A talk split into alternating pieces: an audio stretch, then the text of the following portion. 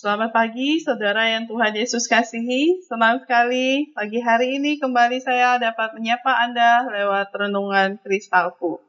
Mari sebelum kita bersama-sama akan membaca firman Tuhan dan belajar daripadanya, kita bersama-sama tundukkan kepala, kita datang kepada Tuhan, mohon pertolongan dan pimpinan Tuhan.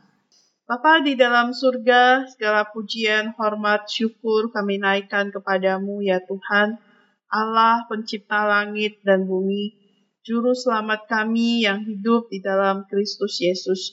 Kami datang kepadamu ya Tuhan di pagi hari ini, kami berdoa, bersyukur untuk penyertaan Tuhan yang sudah menopang kami hingga pagi hari ini kami boleh ada ya Tuhan. Dan saat ini kami datang kepada Tuhan dengan penuh kerendahan hati, mohon Engkau melayakkan kami, mengampuni segala pelanggaran kami, sehingga tidak ada yang menghalangi kami untuk uh, diberkati oleh Tuhan di pagi hari ini.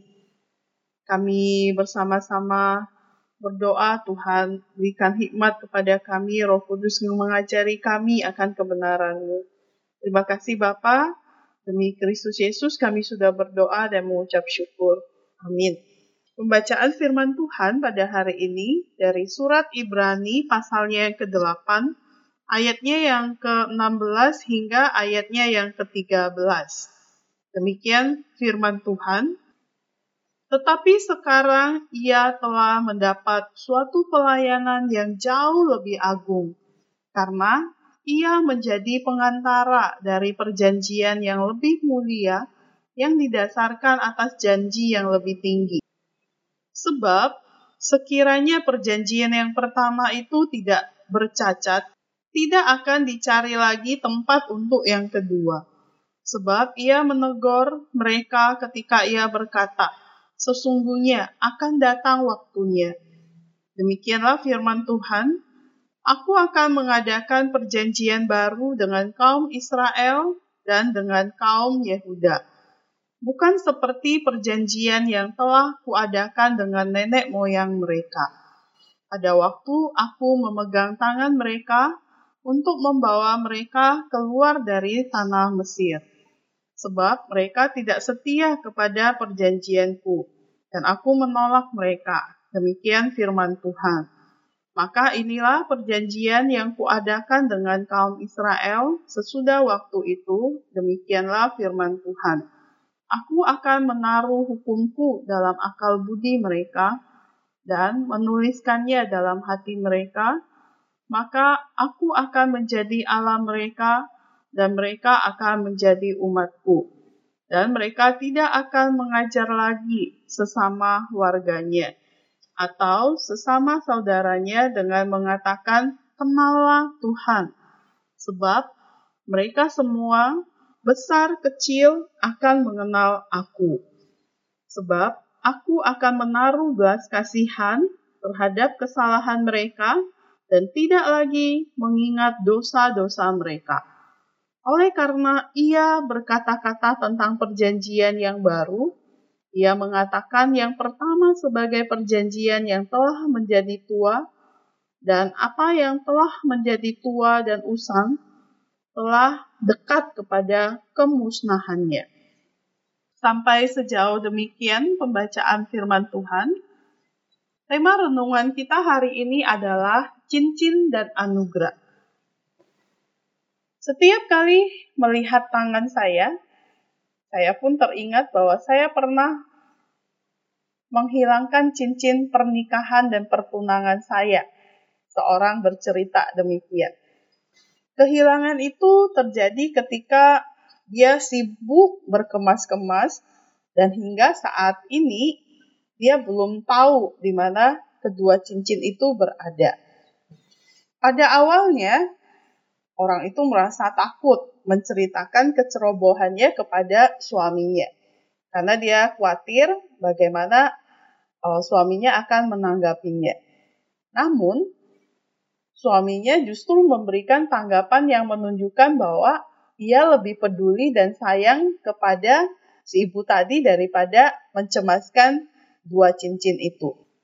Ada kalanya kata si ibu itu, dia merasa masih perlu melakukan sesuatu untuk mendapatkan kasih dan pengampunan dari suaminya. Namun sebaliknya, suaminya tidak pernah mengungkit-ungkit peristiwa itu untuk menyalahkan dia. Saudara, begitu sering kita teringat pada dosa-dosa kita dan merasa bahwa kita harus melakukan sesuatu untuk mendapatkan pengampunan Allah. Namun, Allah sesungguhnya telah mengatakan bahwa hanya karena anugerah kita diselamatkan, bukan karena jasa dan usaha kita. Efesus 2 ayat 8 sampai 9. Ketika berbicara tentang perjanjian yang baru, Allah berjanji kepada Israel, "Aku akan mengampuni Aku akan mengampuni kesalahan mereka dan tidak lagi mengingat dosa mereka." Yeremia 31 ayat 34. Kita memiliki Allah yang mengampuni dan tidak lagi mengingat-ingat dosa-dosa yang pernah kita lakukan. Mungkin saja kita masih menyesali masa lalu kita. Tetapi kita harus mempercayai janji Tuhan dan meyakini anugerah dan pengampunannya kita terima melalui iman kepada Yesus Kristus. Kabar baik itu sepatutnya membuat kita bersyukur dan iman kita semakin hari semakin diteguhkan.